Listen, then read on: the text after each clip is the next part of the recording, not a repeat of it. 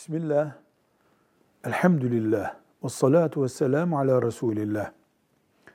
Bir kişi öldü, o kişinin hanımı ve çocukları malına mirasçı oldu. Anne, şu veya bu sebeple bu mirası dağıtmayacaksınız. Herkes babanız sağmış gibi devam edecek diye bir kural koydu.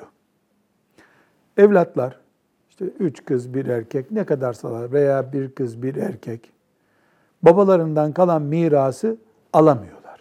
Neden? Anneleri işte düzenimiz bozulmasın, sizi bir arada görmek istiyorum ya da başka bir sebeple annelik kuzunu kullanarak mirası dağıtılmasını engellemeye çalışıyor.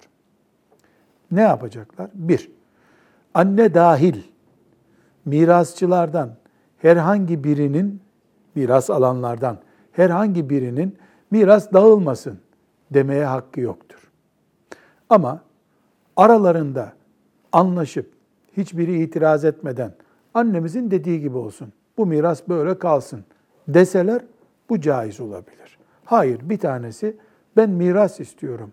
Babamdan düşen mirası almak istiyorum dese annesinin annelik hakkını kullanarak bunu engellemesi caiz değildir.